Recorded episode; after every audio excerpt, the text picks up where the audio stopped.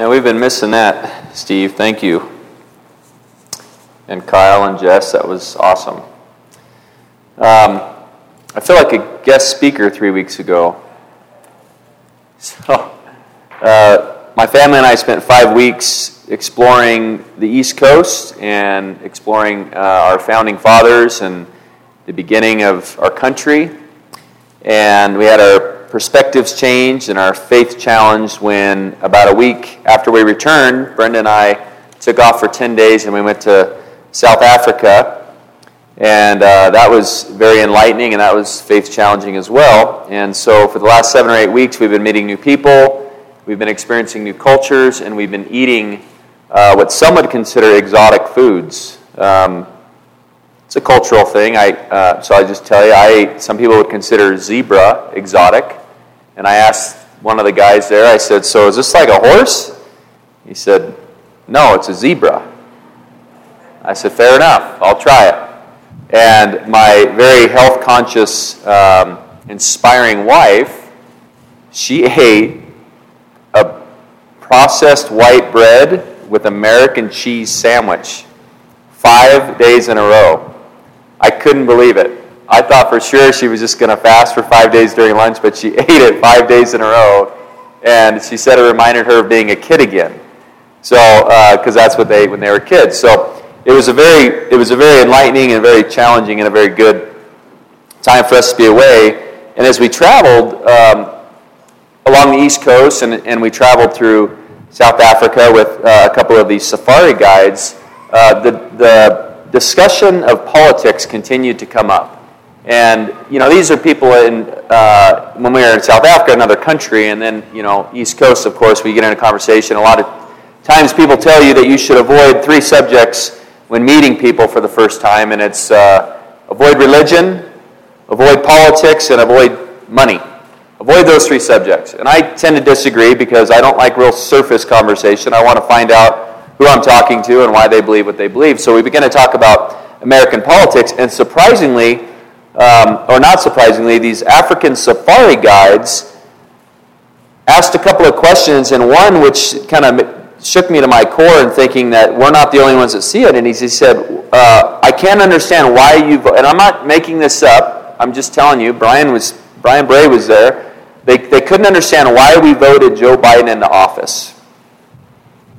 I'm not taking, telling you what side of the aisle I stand on. I'm just telling you that was the question that this African safari asks is, I cannot believe why you guys would vote Joe Biden into office. And um, there's a, a, we started to talk about this, this IRS thing where there's 87,000 new IRS agents, which is going to affect, I think, uh, most of us. And on the website, it says that on the website, it says uh, it includes irregular hours if you want to apply for the job, and you need to be on call 24 hours in addition to holidays and weekends. It also cited uh, the IRS criminal investigation team described as, quote, the law enforcement branch of the IRS, which requires special agents to, quote, combine accounting skills with law enforcement skills to investigate financial crimes and the requirement that they may be able to carry a firearm and be willing to use deadly force if necessary. This was on the IRS website recently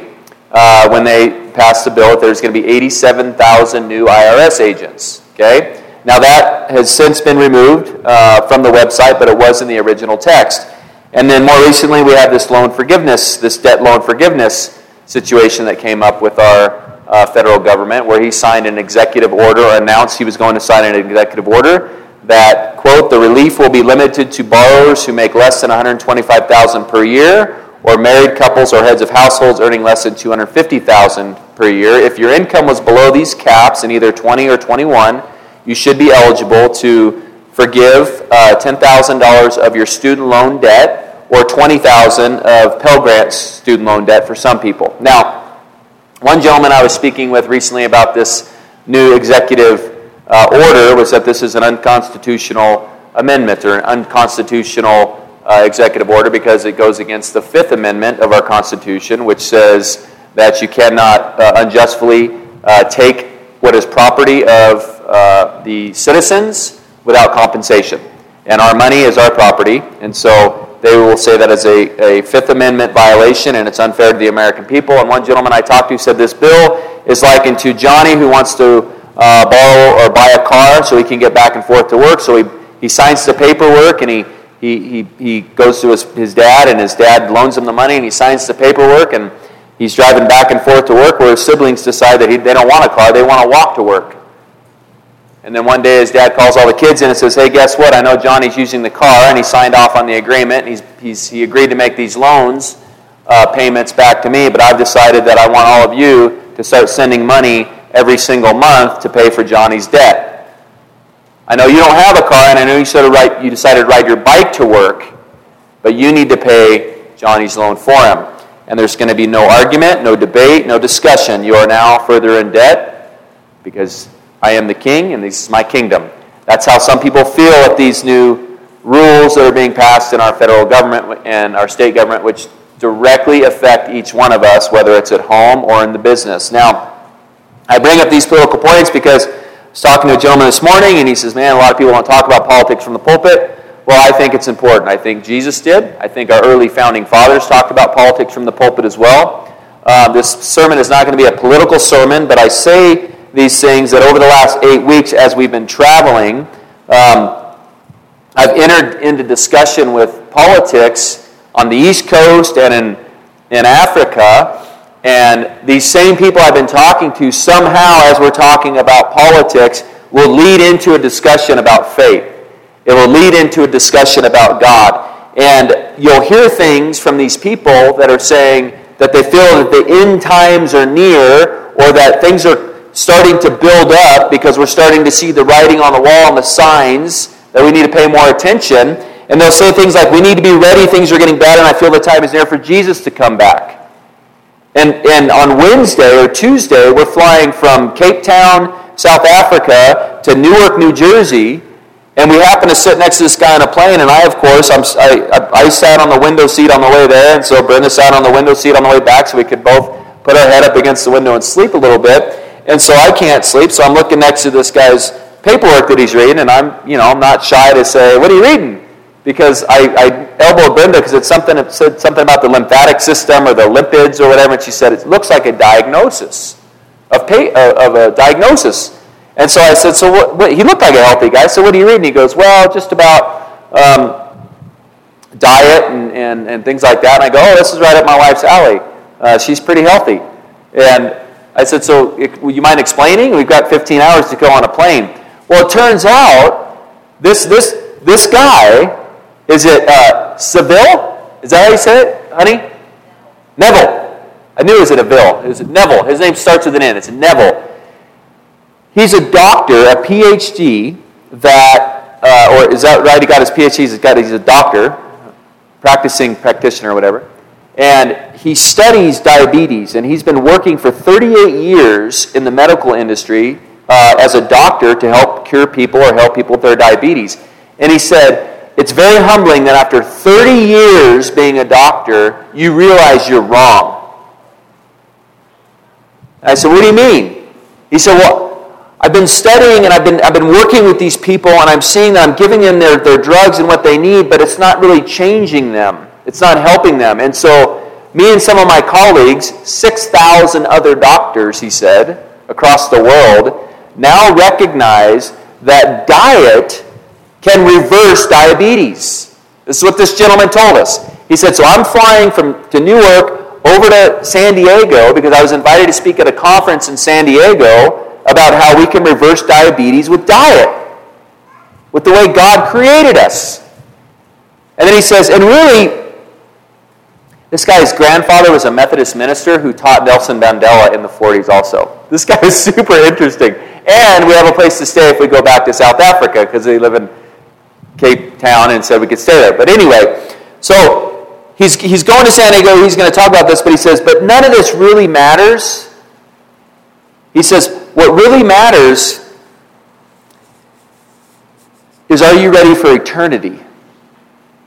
That's what this guy told me. So it's like open door. The guys, we start talking politics, and we start talking religion, then we start talking health, and then we go back to religion. And he says, what matters is whether or not you're set for eternity because none of us are going to live forever. And that, that conversation obviously sparked a whole new conversation that lasted longer than the discussion about diabetes. And it came, I came to realize that no matter where you are in the world, whether you're in South Africa, whether you're on the East Coast, talk, you're in Bar Harbor or Bahaba, and you're walking from the town into this little island across this bar, there are people that want to talk about God. There are people that want to discuss eternity. You could be in Africa, you could be in Maine, you could be in the western slope of Colorado, you could be in Grand Junction, you could be in your neighborhood. And people want to talk about God. In Ecclesiastes chapter 3, Solomon writes, What does the worker gain from his toil? I have seen the burden God has laid on men. He has made everything beautiful in its time. He, God, has also set eternity in the hearts of men. Yet they cannot fathom what God has done from beginning to end. He has set eternity in the hearts of men. I believe every human realizes that life is going to end for them one day. And it's a little bit of a side note. Um, here in a minute, I want to go back. I, I don't want to jump ahead. I want to look at this passage in Romans. In Romans chapter 10, it's this idea that God has set eternity in the hearts of men. There was a saying years ago that came up, and it was about evangelism. And the saying was, um, you should preach the gospel all the time, and if necessary, use words. Meaning, live your life in such a way that God recognizes the gospel exists, or people recognize the gospel exists. And I've always struggled with that saying because I don't think that's a biblical saying. I do believe that we're supposed to live godly lives. But in Romans chapter 10, Paul is writing to the church at Rome, and he says here in verse 9 that if you confess with your mouth Jesus is Lord and believe in your heart that God raised him from the dead, you will be saved. I started on this verse for a purpose. I'm not going to go into the details of this verse, but this verse is one of the most misused and misrepresented and misquoted and misunderstood verses in, in the book of Romans. That said, we can talk about that another time. But then it says on, For it is with your heart that you believe and are justified, and it is with your mouth that you confess and are saved. As the scripture says, anyone who trusts in him will never be put to shame. For there is no difference between Jew and Gentile. The same Lord is Lord of all and richly blesses all who call on him. For everyone who calls on the name of the Lord will be saved. Remember when Jesus says, I will acknowledge you before my Father if you will acknowledge me before men? How then can they call on the one they have not believed in? And how can they believe in the one of whom they have not heard? And how can they hear without someone preaching to them? How beautiful are the feet of those who bring good news. God has set eternity in the hearts of men. Your neighbor, your employee, your employer, your business associate, whatever. He has set eternity in that human being's heart. In the book of Acts, there's a story in Acts chapter 8. We're familiar with the Ethiopian eunuch, and he's he, uh, the Ethiopian eunuch is uh, a eunuch. He's a treasurer for the queen of Candace, and he goes to Jerusalem to worship, and then he's coming back, and he's he's reading uh, this scroll, Isaiah. And God, an angel of the Lord, says to Philip, Hey, I want you to go over to that chariot and stand by it.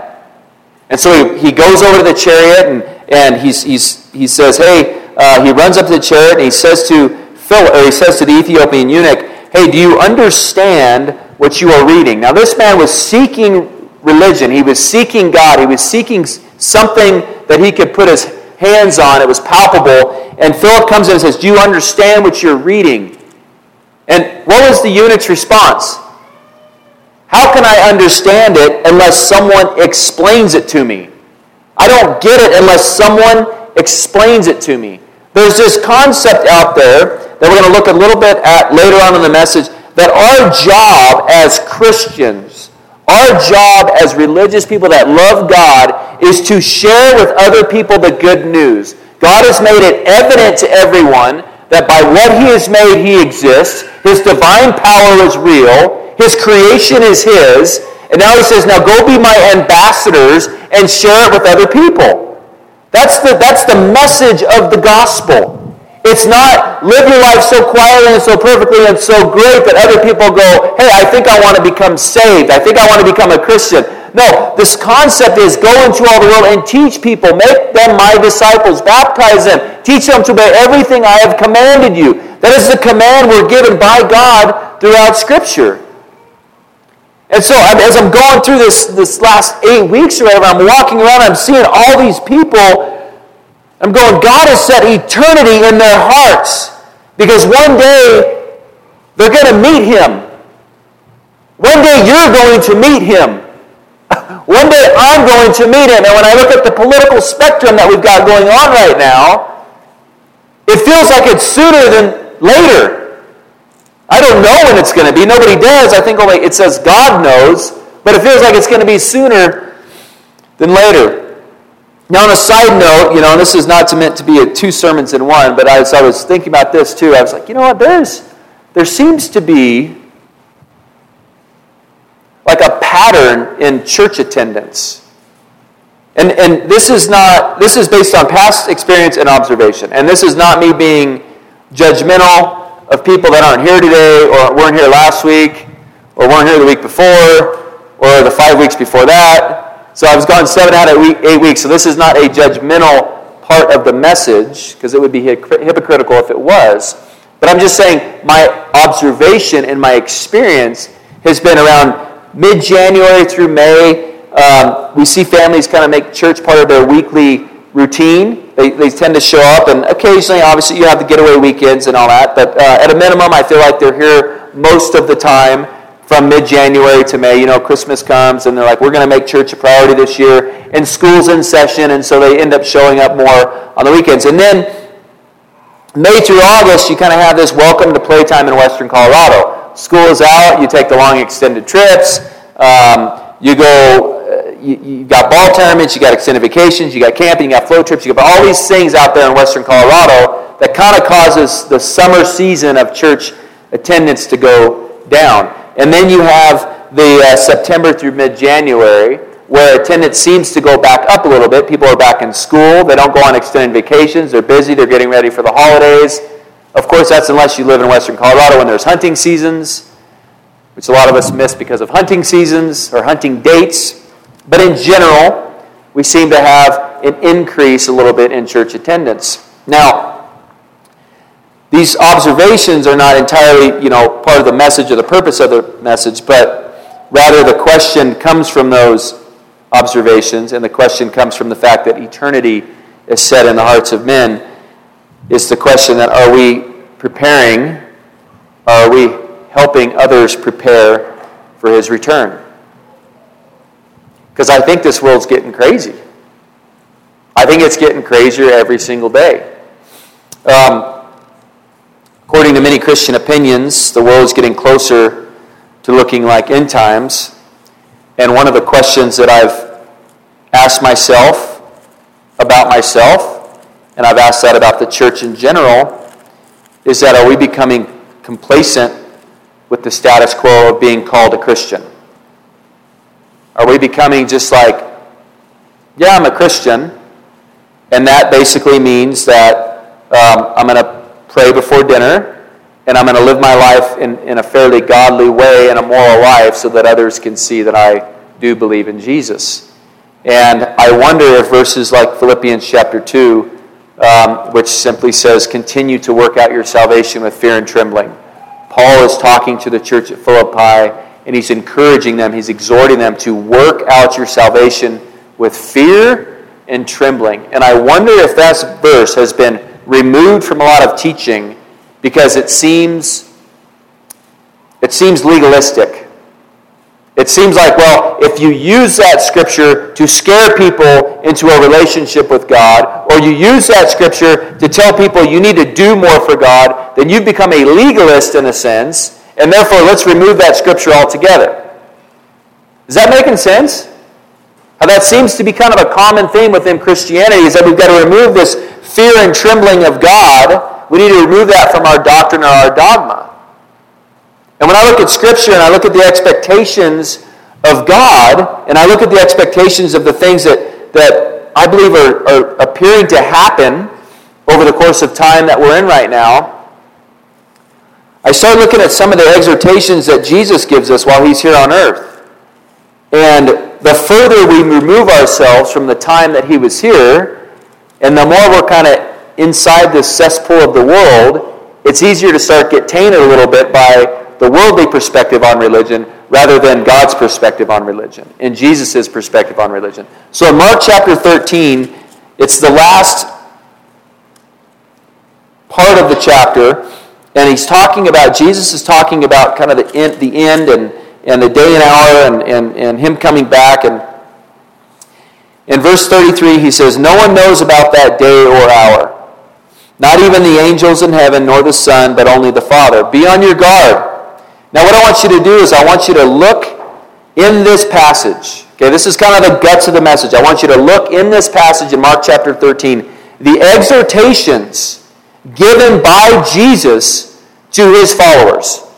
Okay, this is not just a story we read. This is literally, this was recorded by Mark that Jesus said this to his followers. And he says, No listen to the exhortations. No one knows about that day or hour, not even the angels in heaven nor the Son, but only the Father. Be on your guard. It doesn't say, so be on your guard. It says, be on your guard. He's got this exclamation point on his be on your guard. Be alert. Another exclamation point. You do not know when that time will come. It's like a man going away. He leaves his house and puts his servants in charge, each with his assigned task, and tells the one at the door to keep watch. Therefore, keep watch because you do not know when the owner of the house will come back, whether in the evening or at midnight, or when the rooster crows or at dawn. If he comes suddenly, do not let him find you sleeping. What I say to you, I say to everyone watch.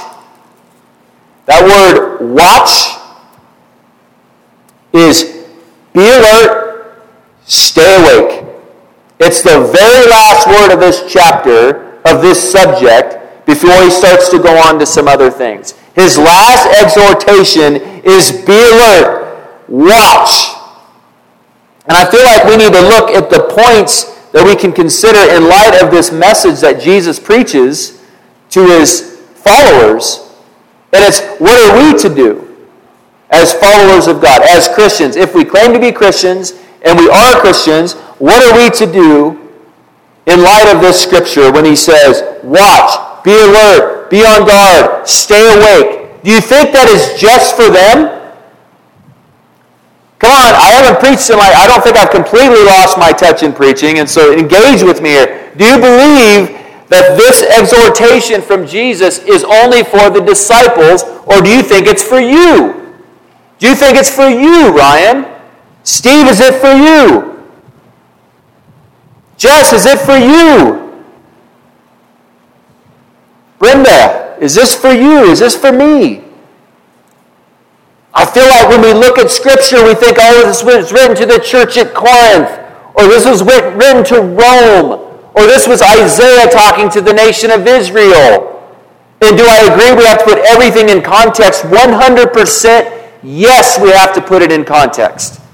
It's a dispensational book. We got to look at who it's written to, why it's written, what's the point, what's the timeline, all that I agree with. So we have to ask is he writing, is this only for his apostles, his disciples at the time, or does this include us? And my argument would be that it includes us. My point is, I think he's saying to us to watch out, to be on your guard, to stay awake, to be alert. Because there's so much stuff going on right now, and even if it's 5,000 more years before Jesus comes back, you will not live 5,000 years. So you will have to give an answer to God. I will have to give an answer to God about why I did what I did, why I said what I said. Did I work out my salvation with fear and trembling? Did I recognize Jesus as my master and my Lord? This is the real application stuff to come into church to hear the message about what does the Bible say and how does it relate to my life. That's what I see in this scripture here. So I think there's all these things, we get like six things or five things we can take from this passage, and it's one is to live like we believe his first coming actually happened. Live our life today like 2,000 years ago really did take place, and this isn't just a Mark Twain tale. That this is actually a story and a, and a circumstance in life that happened. Because we have parable after story after parable after teaching that says the kingdom of heaven is like this. A man was going to be uh, made king in another province, and so he went. But before he left, he says, Here, here are three minas. I want you to take this and do something with it. And so he goes, and some of his servants hated him. And three of them said, Okay, I'm going to take the money, the three months' wages that God gave me, or that this king gave me. Sorry, Freudian slip. And he comes back, he says, What'd you do with the money? And the first one says, Guess what? I times it by 10. And he says, What did you do with the money, Ryan? And Ryan says, I times it by 5. And then he says, Nate, what did you do with the money? Well, I put it in a cloth, and I didn't want to do anything with it because I knew you did not sow or reap, and you're not a just man. And he says, what you were given is going to be taken from you and given to Ryan. Because you didn't use the talents I gave you. You didn't use the gifts I gave you. Now, I'm not hellfire and brimstone here. I'm just telling you, this is what the story is in Luke. This is the scripture, the story that God, that Jesus tells his people, his people. And I have this very convicting question for all of you. What is your gift? I mean that seriously. I want you to think about that tonight, this week. I pray that you think about it this week. Gavin, what is your gift? What did God give to you so you could glorify Him? Because He's coming back. And He's going to say, Son, I, I I gave you 10 minas, man. What? Show, show me. What'd you, what'd you do with it? I know you accept, accepted my grace. But did you accept my lordship? Because I gave you a talent, or five, or ten. What did you do with it? If you don't know what your gift is, that's okay. It's not like you're going to hell because you don't know what your gift is. But God wants us to find what our gift is so that we can faithfully administer grace to other Christians out there. That's the point of Scripture. He says each of you should use whatever gift you have received, faithfully administering God's grace in its various forms. And so, what is your gift? How do you serve the King? And how do you serve his body, the church? Maybe it is prayer. I was prayed over this morning and I'm feeling it. Maybe it's, maybe it's washing the feet of the saints. Maybe literally, maybe not literally. Maybe it's cleaning there. Maybe it's, maybe it's doing worship. I don't know what your gift is. Maybe it's encouraging. Maybe it's giving money. Maybe it's contributing to the needs of others. I mean, if you want to know what your gift is, go to Romans chapter 12 and look at the different gifts that are mentioned in Romans chapter 12. Look in 1 Corinthians and look at the different gifts that are mentioned so you can say, okay, God, I noticed through my life, I know me better than anybody, and I feel really strong about this area. I can use this to serve the king. Second thing is, we've got to be discerning when it comes to what Jesus is talking about here, the day and hour known. There have been preachers and theologians and Bible teachers and since the beginning of time that says the end is here, the end is near, the end is here. Okay? The Bible is very clear only God knows when the end is. Which kind of makes sense that why he's saying, use the gift I gave you because you don't know when I'm coming back. Don't be caught going, uh, not doing anything right now, God. I didn't think you were coming back for a couple of weeks. And there's a story about people that are like, if you knew what time the robber was going to come, you would have been ready. So just be ready. Have your pistol loaded. Don't come into my house and take my stuff.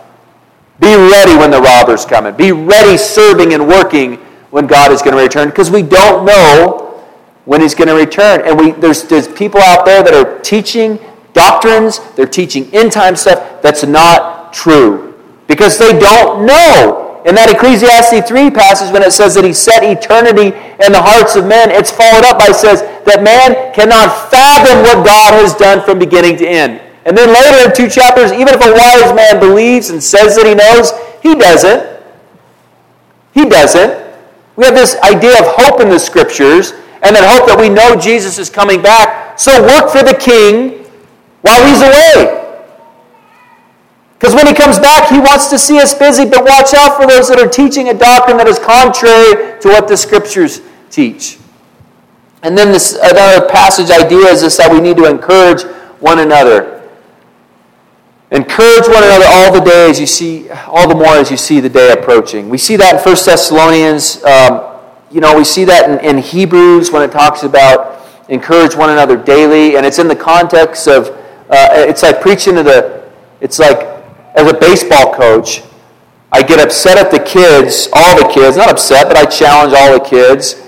And a couple kids aren't working hard and they're not running or whatever, and I'm getting mad at all of them. And I really should just be talking to those two or three, saying, You're lazy, you need to work harder. And so, preaching to the people that are here today, make sure you come to church while you're here. So, that's for those other people that aren't here. Again, I'm not judging because seven out of eight weeks I was gone. I'm just saying, in the context of the book of Hebrews, chapter 10, it does say that we are to not get in the habit, I'm going to paraphrase, of missing the fellowship. Why? Why do you suppose that is? Why do you suppose Jesus said that the Sabbath was made for man, not man for the Sabbath? When they gave him a hard time about picking wheat, wheat kernels, he says, No, the Sabbath was made for man, not man for the Sabbath. Why did Jesus say that? Because I need a spiritual gas station. I need spiritual fuel. Because all week, I'm running on high octane. I'm out in the world. I'm doing this. I'm working. And all of a sudden, it's just bombarded. And bad company crips get good character. And it's like this yeast is just coming. And God says, hey, you need to come fellowship. You need to be encouraged. You need to fellowship with the communion. That's why God gives us this day to worship together. Other than to give Him glory, of course, but the purpose and the benefit of it for us is that we can hear a message, hopefully that's uplifting and encouraging, but we can have those conversations with each other that says, Man, I had a hard time, I had a hard week, and just say, Let me pray for you, or tell me about it, or just laugh and have fun and talk about our weeks. I mean, it's the fellowship, the community that God wants us to have. It's a very biblical, solid truth doctrine. Live as if today was the day. Again, it's a little bit reiterating what I've already said, but it's like the, the, the smoker. You know, my stepdad was a smoker for 20 years or 15 years, and he, he got prostate cancer and he died in mid 40s. And I've known other people that have, that have died of, uh, just from a smoking perspective, that died of cancer, or that, you know, my grandparents on his side as well, and they spoke two packs a day for 50 years, and then they go to the doctor, and the doctor says, I'm sorry, but you have three months to live. You are going to die of lung cancer and they go, I'm going to quit smoking right now and I'm going to eat healthy and see if I can cure this thing. Now, can that happen? Possibly. But living every day, every day, as if tomorrow was the day. So it's not too late. So that it's not irreversible. So that the slippery slope doesn't happen. Where you fall away enough, you compromise enough away from God that pretty soon the fellowship is not that important. The giving thanks to God is not that important. And remember in Romans chapter 1, last time I preached, the biggest detriment to those heathens in that context of Romans was that they neither gave thanks to God and they didn't glorify God. That's why God's that's why Paul says the wrath of God is being revealed the wrath of God is being revealed from heaven against all the godlessness and wickedness of men who suppress the truth by their wickedness. They saw what he had done, they recognized his creation, they saw his divinity based on what he had created, and he says, but they didn't give thanks and they didn't glorify him. That was the reason behind the punishment and the damnation is because they didn't glorify the creator of the universe and they didn't give him thanks. Think about this God that we're talking about. We went, I don't know how many miles it is across the ocean, and went into East Somerset and drove three hours north of South Africa. And I felt like I was walking literally in the mountains surrounding Grand Junction. I brought back rocks, seven rocks in my backpack or in my suitcase from the continent of Africa. It wasn't Hawaii. I don't believe in the bad juju anyway, but it wasn't a lava rock, so I was okay. I asked a few locals if I could take a rock back, and they says, "Yeah, well, if you want to carry them." So, but those rocks, they, they reminded me that this is a very big universe, but that God is such an amazing creator that as I'm walking around parts of Africa, it looks like Western Slope, Colorado. The, the, the trees, some of the trees look like, I mean, the, the Russian olives there were, the thorns were about three inches long and they were on steroids, but they looked like Russian olives. And the oak brush was, you know, everything has thorns, it seemed like, but the oak brush was similar to the oak brush we have here. The, the sage looked like the same type of sage. I mean, it's just really cool to think about what God has done, and you're that far across, and I think we've got to recognize and we've got to live each life in giving Him glory and giving Him thanks. And finally, uh, for those of you that are keeping track, I'm almost finished here. Um, we, we've got to we've got to continue to do the work that God, that Jesus left us here to do. We've got to continue to do it. It's difficult sometimes. We're gonna we're gonna go under. We're gonna receive persecution. To stand firm, somebody sent me, which I'll. Um, I don't have my phone on me, or I'd look it up, show you a picture of it. But he sent me a picture and he says, Hey, Google is recommending, people are recommending to paste this on your Facebook wall or something. And it's basically, uh, it's a doorpost. Okay, follow with me here. It's a door opening. And across the header, said, I want you to, this, this, the picture was picturing or coloring the header the colors of the rainbow and that you're supporting the, the, the LGBTQRSTYZ movement and the, the pride thing. To, to go ahead and paint that across the top of the header because it will keep you from being audited by these new 87,000 IRS agents. Now, I'm sure there's got to be some baloney to that in the IRS agent stuff, and I'm sure there's got to be some conspiracy theory to it. However, on my conspiracy theorist side, maybe. maybe. That movie, The Big Short, the guy that talked in 2007 8 about all of the, the mortgage industry collapse that was going to happen, that guy invests in water now. But that same guy in 2007 and 8 called four times to the government and left message after message and said, Hey, I can help explain to you how I saw this coming through algorithms, how I saw it was going to happen. And instead of a return call and an invitation to sit in front of Congress or the Senate, he got audited by the IRS four times. There is persecution that will come to Christians. We haven't even experienced it here yet of any depth.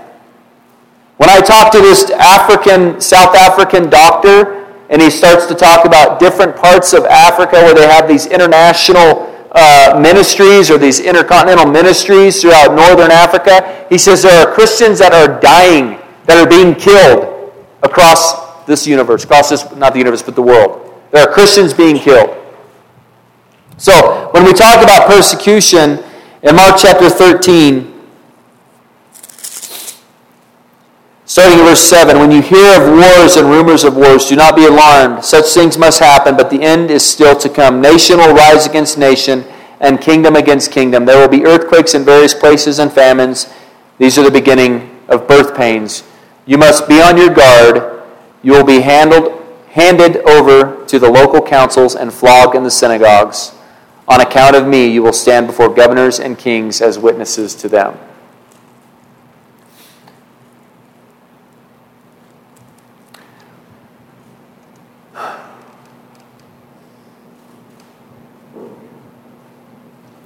You know, as I read these words and, and study the teachings of Jesus,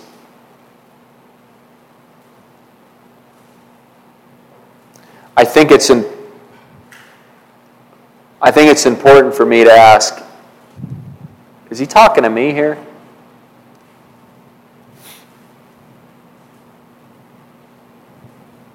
Am I going to be handed over to the governors and the kings and the government and have to give an account for why I talked about the 87,000 IRS agents because it's been recorded?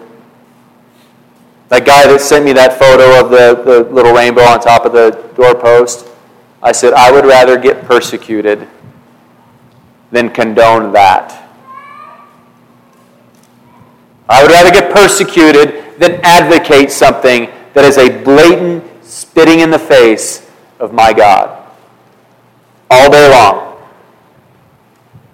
So, the necessity of the encouragement and the building up of the saints, we need to talk about that. We need to understand that. We need to recognize that. That I come one day and I'm like, man, Ryan, I just, I got audited because I donated to this political adversary of the far left. And now I'm, I mean, I, I know, hey, brother, you know it was going to happen. You just keep standing up for what's right. You keep standing up for the word. You keep standing up for truth. It's all going to end soon. Well, Jesus is coming back. You're going to die in two days or 50 years, whatever, and you are going to meet your Maker. Stand strong, brother. Stand strong. Encourage one another. Give each other courage. Those are, those are the reasons why we're supposed to be a part of this church body. Next week, we're going to talk at, uh, we're going to look at the persecution. Um, I can't promise I'm not going to bring that little rainbow colored doorpost to show you what I'm talking about, but who knows? I don't think I'm going to, but I might just show you a picture of it case, so you don't put a picture on your Facebook page. Stand strong. So, we're going to talk about persecution uh, next week and uh, how it's expected and we should anticipate it, what's happening across the world, and how do we prepare our hearts for that, what I assume is going to be a difficult time, whether in our life or our kids' or grandkids' lives. Good to be back. Missed this fellowship a, a lot. Uh, we, we, were, we talked about going to a church in three, um, South Africa, and they said, You wouldn't understand, it's in Afrikaan. And I said, or Afrikaan, however you say it. So there's like seven languages there they speak, and that was one of them. And they speak in Dutch English, which is kind of a cool accent. I would have understood that, but not the Afrikaan. So, but we didn't go. We drove by, and uh, we ended up heading back south. But so it's good to be back here, and love you guys. I hope hope you all had a good couple of months and plan on coming back. I do have a, uh, a hunt with Jonas uh, next week, but we're going to come back late Saturday night and we'll be here next Sunday. So next Sunday I'll be talking about uh, persecution. I hope you can. I hope you can join us. Who has uh, communion? Right on. Okay.